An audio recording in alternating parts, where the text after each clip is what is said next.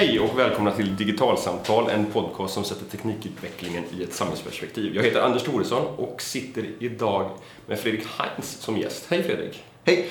Du är docent vid Linköpings universitet och ordförande i Svenska AI-sällskapet. Så det är artificiell intelligens vi ska prata med dig om idag. Stämmer bra det. Stämmer bra det. Jag skulle vilja börja med att du eh, förklarar för våra lyssnare vad artificiell intelligens är och också ett annat begrepp som vi kommer att komma in på, nämligen maskininlärning. Vad, vad handlar det här om egentligen? Man kan säga att artificiell intelligens handlar till väldigt stor del av att få datorer att göra sånt som vi människor är bra på. Man vill ha liksom en populär förklaring. Okay. Eh, så det handlar oftast väldigt mycket om att ta saker som planering eller förstå naturligt språk eller lära sig nya saker. Liksom typiska mänskliga kognitiva förmågor. Eh, och sen så vill vi då få datorn att kunna göra samma sak. Eh, och klassiskt har man jobbat till exempel mycket med det här att typ spela schack. Det, ja, men, spela schack är typiskt någonting som kräver intelligens. Därför om vi kan spela, bygga en schackdator som kan slå människan i schack så måste ju datorn vara intelligent. Mm. Eh, och, och, så gjorde man ju det 97 eh, och så tyckte man, men vänta lite nu. Det var ju inte så himla, nu, om datorn kan spela schack så då var inte det så svårt. Nej, okay. eh, så det är rätt intressant att det här att målet flyttas hela tiden framåt. Vad krävs det nu för att du ska eh, göra ett program eller liknande som anses intelligent? Eh, det målet flyttas hela tiden fram eh, allt eftersom man kan göra mer. Mm. Man kan säga att grund och botten handlar om att ja, mekanisera eller liksom få datorn att kunna utföra kognitiva okay. uppgifter som, som vi människor anser är en del av intelligent ja. beteende. Så om, om den industriella revolutionen handlar om att, att ta hand om vårt muskelarbete så är det här en, en ny teknikrevolution som tar hand om det arbete som vi gör med, med hjärnan? Ja, det, det är väl en bra ja. sammanfattning. Eh, och en del av det här är det som kallas för maskininlärning som är det som har satt fart på väldigt mycket här under senare år. Ja, maskininlärning är ju en del av de är liksom en, en, del av de tekniker som vi jobbar med inom okay. artificiell intelligensområdet. Mm. Mm. Eh, och det handlar i grund och botten just om att hur kan jag utifrån en mängd observationer eller data generalisera från det här så jag får en, en modell eller någonting som kan eh, fatta beslut eller tolka saker som ni inte har sett tidigare. Mm. Eh, till exempel just det att känna igen bilder. Liksom, att, ah, nu visar vi den 100 bilder på olika katter och sen så visar vi 100 nya bilder som kan vara vad som helst och så ska, du få, ska datorn ha vilka av de här bilderna är det katter på och vilka är det inte. Det är ett klassiskt exempel där. Och eh, det handlar just om att, att få datorn att själv lära sig eh, utifrån observationer, data, exempel. Eh, och alltså maskininlärning är som sagt bara en del av, av AI. Det finns andra delar, liksom planering, kunskapsrepresentation, multiagentsystem och så vidare. Det, det finns många olika delområden.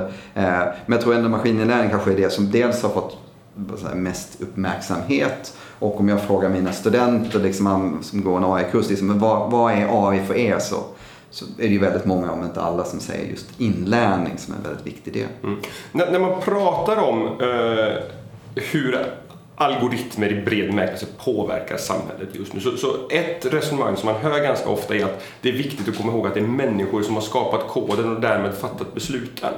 Men här är det ju i någon mening maskiner som skriver programkoden då utifrån vad datorerna får titta på. Att det, det är dator som skapar algoritmerna som krävs för att känna igen en bild på en katt. Mm. Är, är det rätt? Liksom, kan, kan man sammanfatta det så? Nära. Nära, ja okej. Okay. jag skulle säga att alltså, det som jag invänder lite mot är liksom att datorn skapar inte någon programkod. Nej, okay. Utan det är snarare så att du har ju din algoritm, din maskininlärningsalgoritm. Mm. Du har din datamängd som då är liksom exempeldata som den ska lära sig ifrån. Mm. Eh, och sen tillsammans så kommer det, blir då resultatet någon form av ja, modell eller eh, någonting som du sen kan ställa frågor till eller okay. använda för att klassificera nya saker. Ja, okay. Eh, så att det blir inte traditionell programkod som blir resultatet? Nej, okay. även om det finns genetisk programmering när man faktiskt ja, okay. genom maskininlärning skapar nya program. Ja. Men, ja.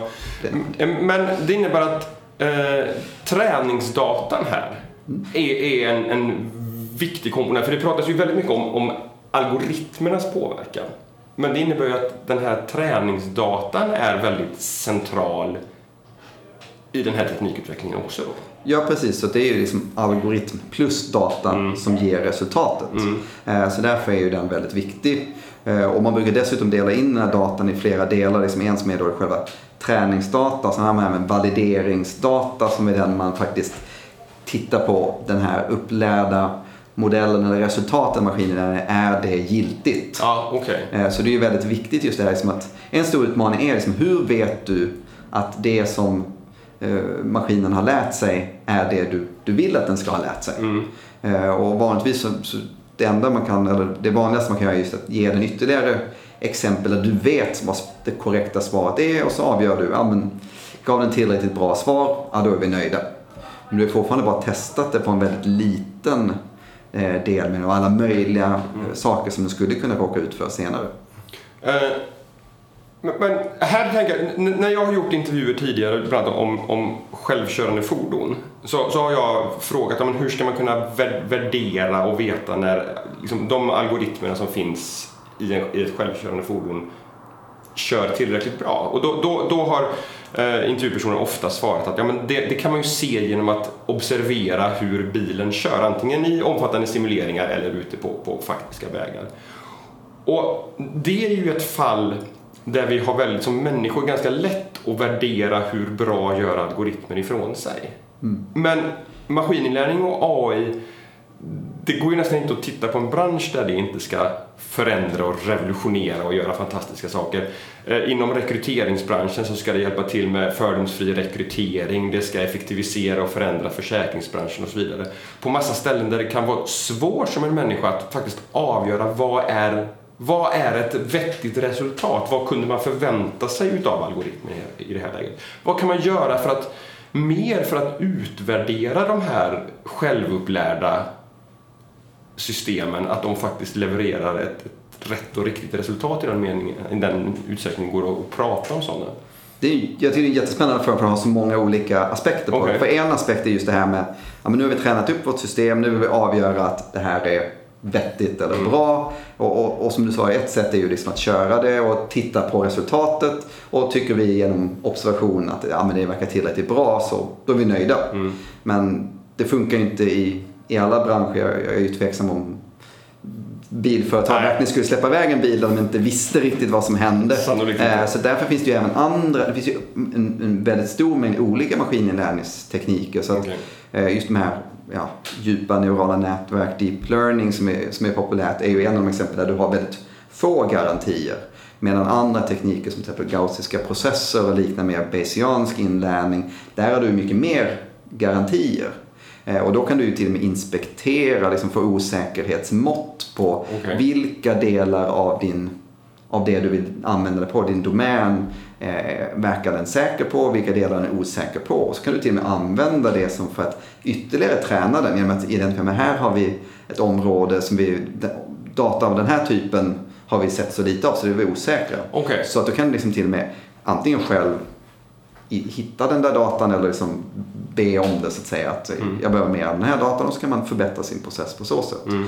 Så just det här med eh, hur kan vi få maskininlärningsalgoritmer som ger svar med garantier mm. är ju ett väldigt eh, hett forskningsområde. Mm.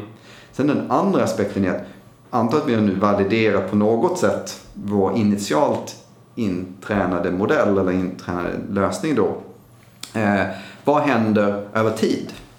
Mm. Har den bara lärt sig från början, det är ju bra men troligtvis vill du ju liksom att den ska anpassa sitt beteende över tiden.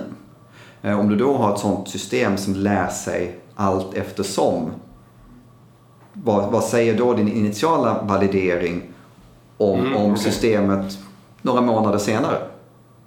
Eh, så det är ju en jättestor utmaning. Hur, hur kan vi låta ett system lära sig under användning men samtidigt få någon slags garantier för att den inte går helt åt skogen. Liksom. Att det är ju jättebra att den kan lära sig hur du önskar ditt körbeteende eller liksom hur du, eh, om det är någon, lär sig naturligt språk, liksom, hur du talar så att den bättre kan förstå dig. Mm. Men du vill ju liksom inte att den där självkörande bilen helt plötsligt ska... Dra iväg helt. Ja, precis. Mm. Eller vad händer om du byter har olika personer som åker med den här, ja, eh, så säga, som kanske säg, delvis kör den här bilen. Mm. Och då får du kanske motstridig träningsdata liksom, för att ditt beteende behöver inte nödvändigtvis vara samma som andra förarna. Och, så, och, och, och vanligtvis är det, det beror på hur, hur de här algoritmerna då generaliseras. Så det, det är ju det stora problemet, liksom, hur ska du generalisera från de här observationerna, särskilt när observationerna är motstridiga. Mm. Liksom, ett sätt man kan tänka sig är att ta medelvärdet. Mm. Och, och, och, och, det kan ju funka i vissa sammanhang men i andra sammanhang blir det jättedumt. Liksom. Man bara tar ett konstgjort exempel. Liksom, ja, men du, gillar och, du gillar att svänga till vänster, din, din kompis gillar att svänga till höger och så blir resultatet att kör vi rakt fram istället. Mm. Och, och, och, det är ju inte kanske så lyckat i alla sammanhang. Nej.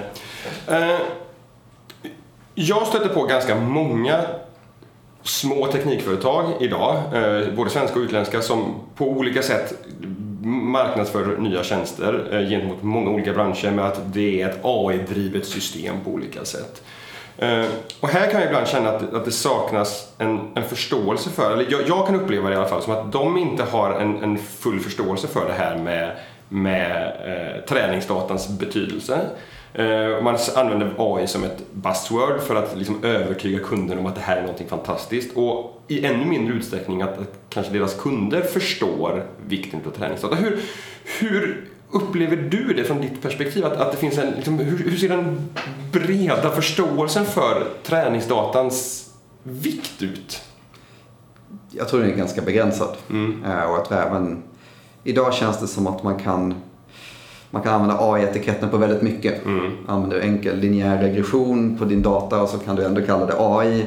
Ja, eh, men du använder kanske någon form av väldigt enkel mm. uh, inlärningsmetod och som är nöjd med det. Mm. Uh, så att det men det är väl typiskt sån här inledningsfas, liksom att det är mycket buzzwords. Mm.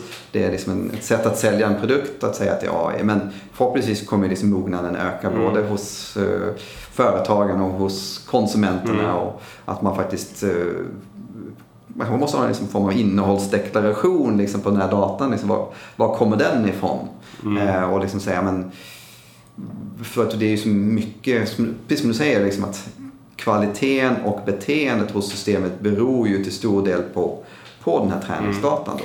För, för, jag tänker att i, i, i, vissa nischer, om man tänker sig självkörande fordon som en sån, eller, eller alla liksom Google och Facebook, där är ju datavolymerna väldigt, väldigt stora och förnyas i väldigt hög takt. Så att de här återkom, feedback-looparna till systemen och så är som lekman så, så känns de ganska lätta att, att, att, bygga för att det finns åtminstone ett dataflöde att, att använda.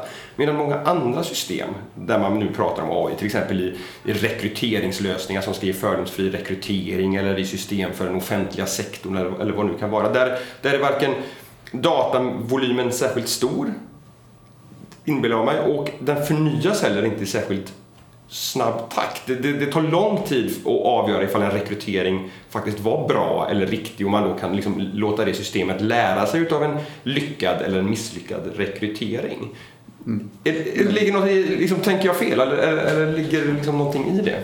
det? Det, finns, det ligger någonting i det ja. också. Men det är liksom att samtidigt så det finns lite olika aspekter återigen. Liksom att om man nu tar rekryteringar, som att om man tar alla rekryteringar i Sverige så gissar jag att det är säkert hundratals per dag eller mm. tusentals per vecka. Men det är liksom i den storleksordningen. Så det är ju inte jättesmå volymer att titta på allt. Nej. Men då blir utmaningen, funkar det att kolla på hur det funkade att eh, rekrytera anställda till ICA i Pajala jämfört med att rekrytera en mjukvaruutvecklare i Mölndal. Liksom, liksom, ja, men är det samma typer av mönster eller måste du liksom då sitta, för att vi ska lära hur man rekryterar folk till ICA, ja, då måste vi, kan vi bara ta rekryteringar till säg försäljningsbranschen mm. eh, och ska vi ha rekrytera mjukvaruutvecklare, då är det mer eh, mjukvaru eller liksom mer teknikbranschen. Och liksom, då blir det då som att om du då måste bryta ner datan i de här olika kategorierna, mm. ja, då, då, då, då, minskar ju mängderna ganska fort. Mm. För det är ju en annan, om man nu tar omvända aspekten, att om vi klumpar ihop allt det här. Då blir det någon form av aggregerad, eller liksom, det blir någon sammanfattning av all den här generella informationen. Mm. Vilket då kan ge liksom mer allmänna modeller snarare än specifika. Mm.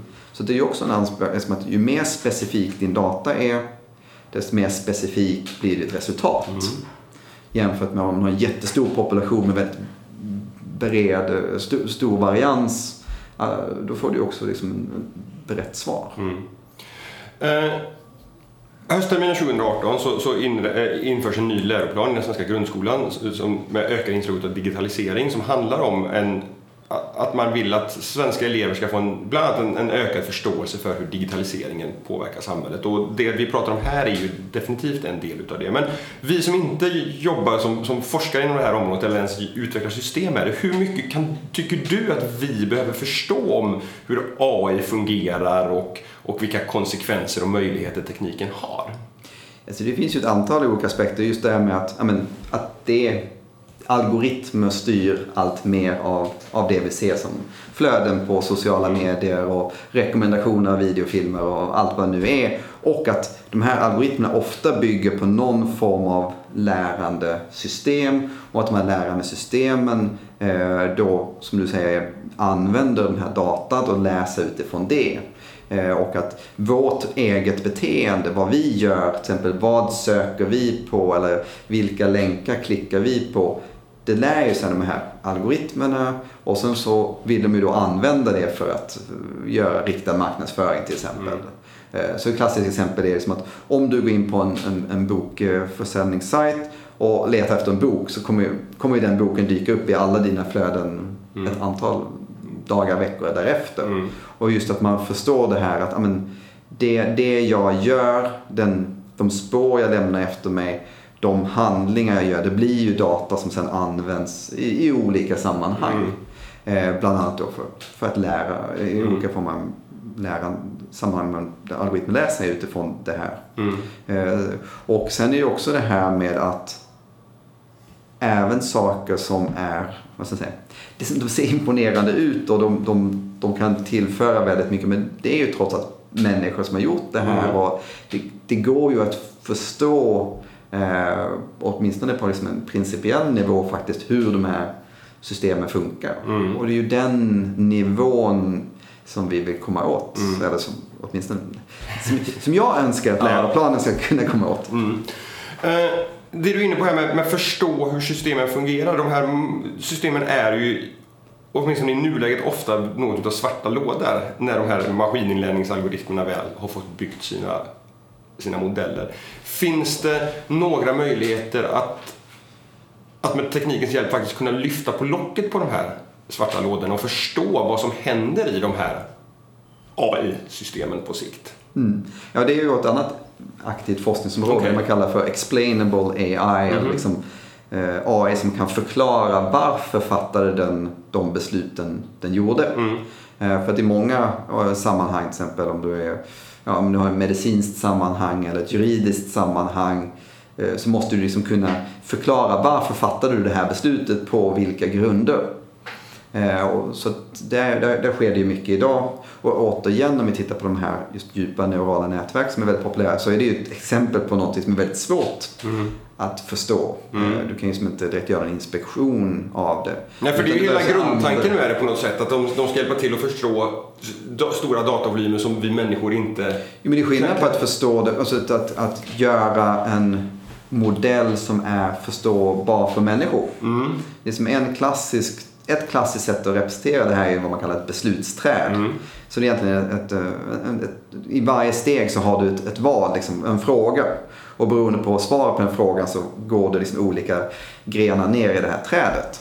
Och att det är vanligtvis någonting som är förhållandevis lätt för oss människor att förstå. Att, mm. ja, ja, eh, är du man, ja, okej, okay, det går hit. Är du, är du över 40, gå hit. Mm. Eh, och så vidare. Har du haft diabetes, gå hit.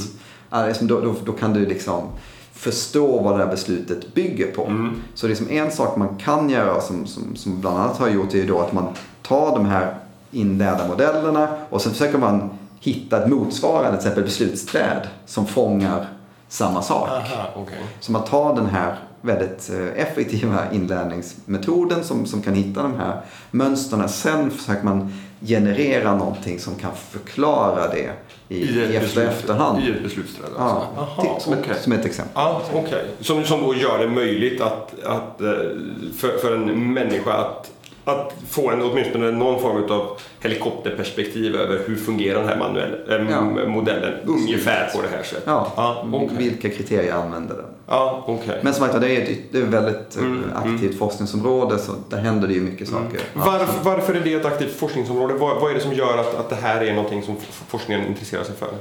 Därför att väldigt få accepterar här blackbox-modellerna. ja, okay. och liksom att, men det är rätt intressant med neurala nätverk att de har ju funnits ganska länge och de har ju liksom lyckats göra bra resultat tidigare, även om inte i samma utsträckning som idag. Men det hela tiden har varit det här, men man, man, inte, man vill ju förstå varför. Vad är det som gör att de, de funkar så bra? Och vad är det i det som, som, som, som skiljer det åt som gör det, att det faktiskt funkar så bra? Mm. Eh, och så det är väl en del av liksom forsk Det är väl både liksom en, en, en önskan, en drivkraft att vilja förstå hur och varför de här eh, neurala nätverken faktiskt fungerar. Men även för att det finns ett stort efterfrågan från användare att faktiskt förstå vad de här modellerna betyder. Därför att det blir lättare att faktiskt tillämpa eh, liksom den här tekniken i en, i en skarp lösning om man också kan förstå hur den fungerar. Det handlar om acceptans också. Ja. Så att säga att många är inte riktigt beredda med att säga åt dem, men gör det. Mm. Så då kommer du, varför ska jag göra det? Mm. Och, eh, vad har du för grund för det? Mm.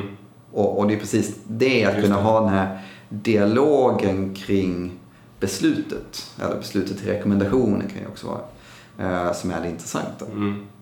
Så därför är det jätteviktigt. Mm. Eh, vilka områden ser du där AI kan ha så här riktigt stor effekt och liksom påverka hur vi har det som, som, som, som människor är riktigt bred, om du, om du får tänka brett. Jag skulle säga att det som, alltså jag skulle säga att det som AI, precis på samma sätt som det är med digitalisering, nämligen att det är någonting som påverkar och förändrar allt. Mm. För att det enklaste sättet att tänka sig det är som att allting som kräver någon form av kognitiv förmåga, problemlösningsförmåga, är ju någonting som skulle kunna påverkas mm. av AI-utvecklingen. Vilket i stort sett är allting som vi människor sysslar med. Mm. Det kan ju vara forskning. Mm. Det finns ju en robot som till exempel kunde göra egna eh, experiment, eh, både biologiska eller kemikaliska experiment och liksom observera dem och sen anpassa det efter tid. Eller liksom just att ge, ge rådgivning, säg, juridisk rådgivning, medicinsk mm. rådgivning, ekonomisk rådgivning. Till att liksom optimera olika saker. Om det är ett företag, liksom, hur, hur ska vi hitta det optimala sättet att eh, marknadsföra vår, vår eh, produkt här till exempel. Eh, eller för, för beslutsfattare, säg politiker eller liknande. Att hur ska vi lägga upp eh, trafikplaneringen i, i vår stad på bästa möjliga sätt. Mm. Eh, här är liksom våra kriterier, vi, bara liksom, vi, vi kan ge våra eh, vad värderar vi högt och vad, vad vill vi undvika? Och sen så kan systemet själv hitta en, en designlösning ja. på det där. Mm. Så det är intressant just det här att så fort du får ner det till någon form av säg, optimeringsproblem, mm. liksom, det är så pass väl definierat, ja, då går det oftast att, lösa. Mm. Så det ändrar ju rollen troligtvis för oss människor till att från att det kanske göra de här ekonomiska kalkylerna eller eh, eh marknadsföringsplanerna, liksom, de här detaljerna. Det kan troligtvis automatiseras till väldigt stor grad. Men däremot, liksom, vad är det vi ska marknadsföra? Eller liksom, vad är det, vilka kundsegment vill vi liksom nå ut till?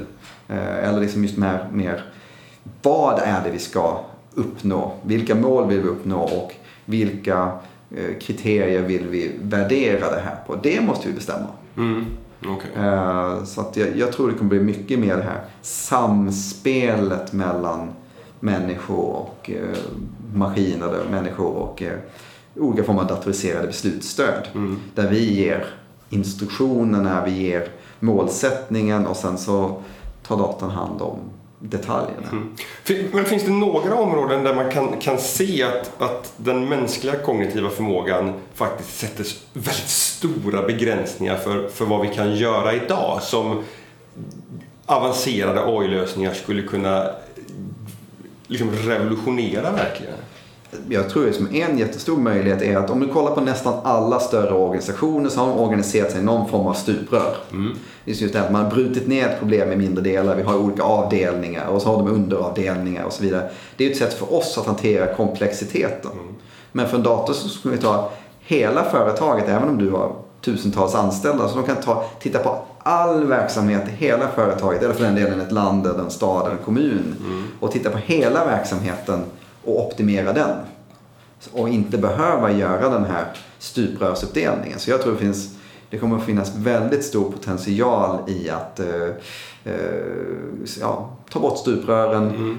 och titta på helheten i, okay. i, i större organisationer. Mm. Och därmed få, få liksom effektivitetsvinster mm. och ja, många fördelar helt enkelt. Mm. Men då, då kommer vi in på den här frågan om att AI kommer ta våra jobb. Mm. Finns det, finns det liksom någon substans i de, i de resonemangen?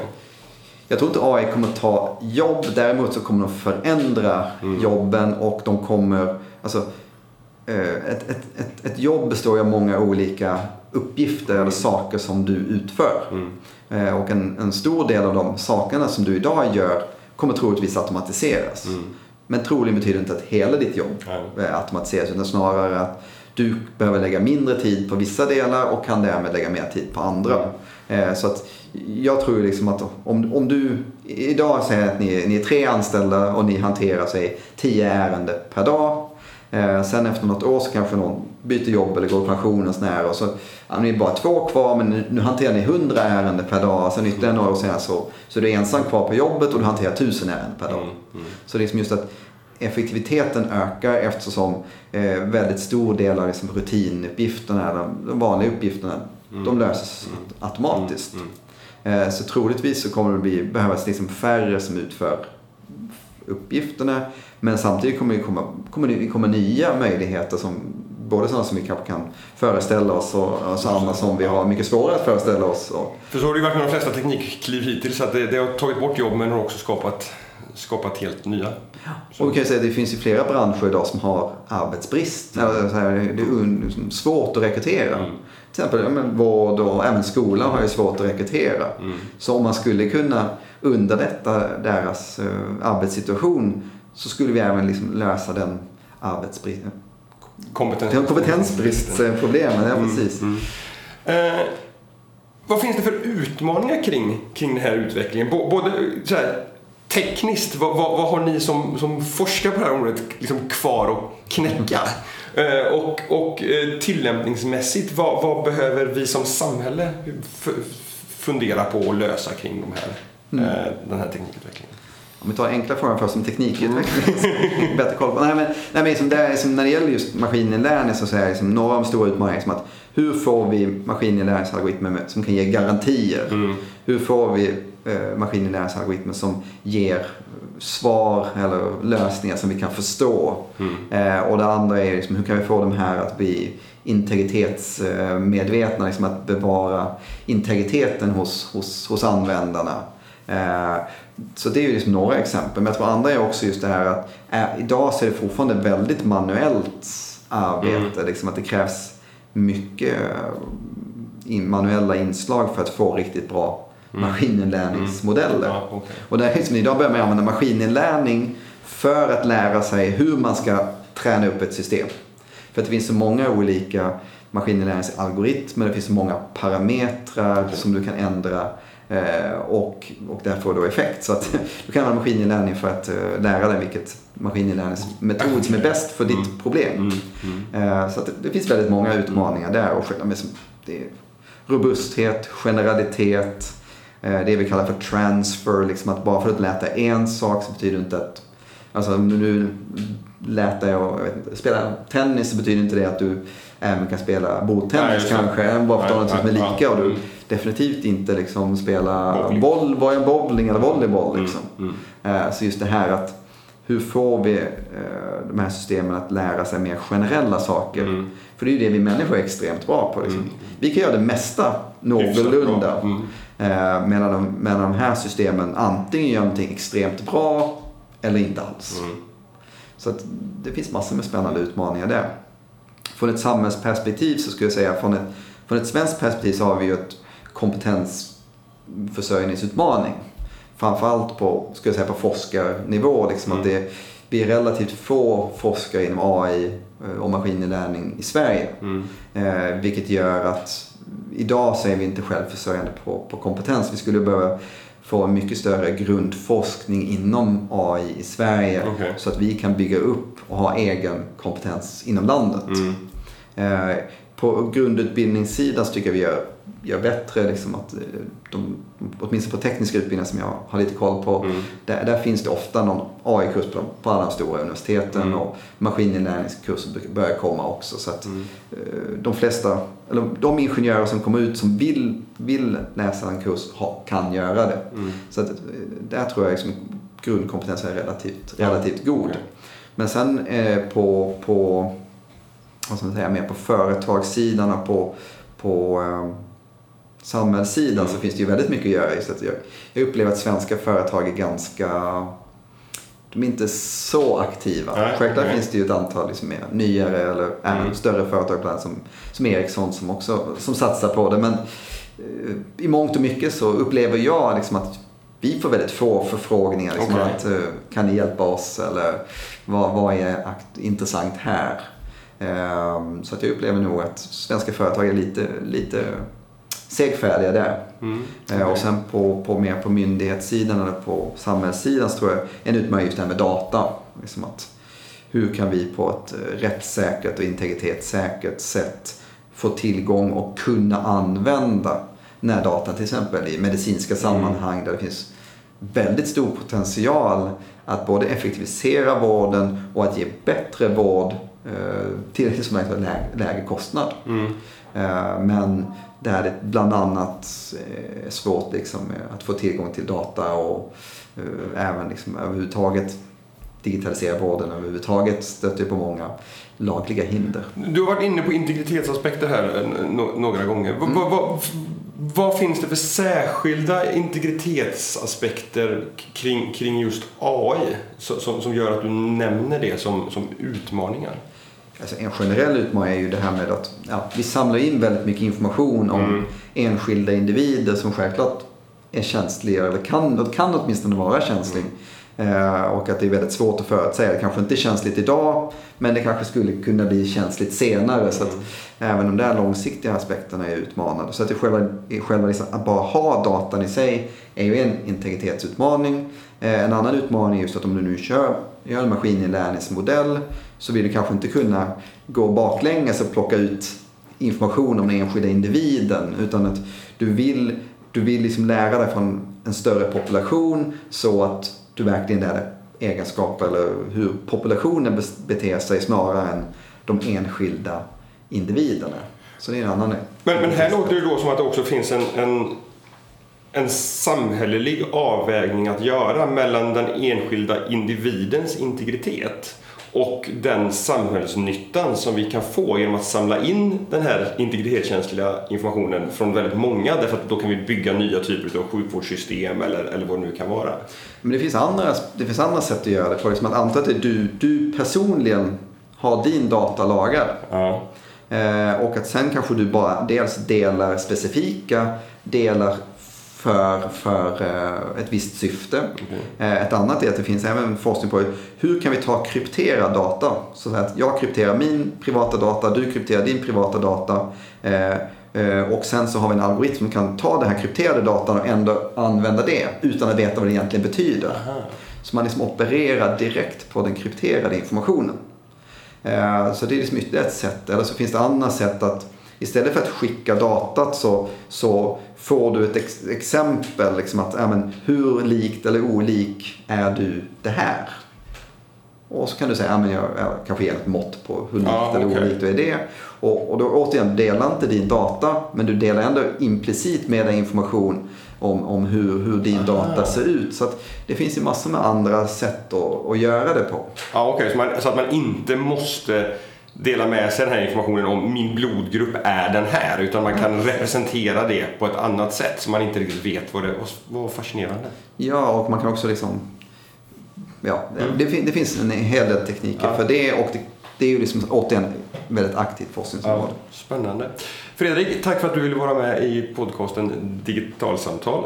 Och till er som lyssnar, hoppas att ni har gillat samtalet. Det går att kontakta oss på digitalsamtal på Twitter eller på podcast digitalsamtal.se. Och om ni tycker att det här var ett intressant avsnitt eller något av det andra har varit intressant så gå gärna in och ge oss ett högt betyg på iTunes så att fler hittar till podden. Och med det så tack för idag och på återhörande om en vecka. Hej då!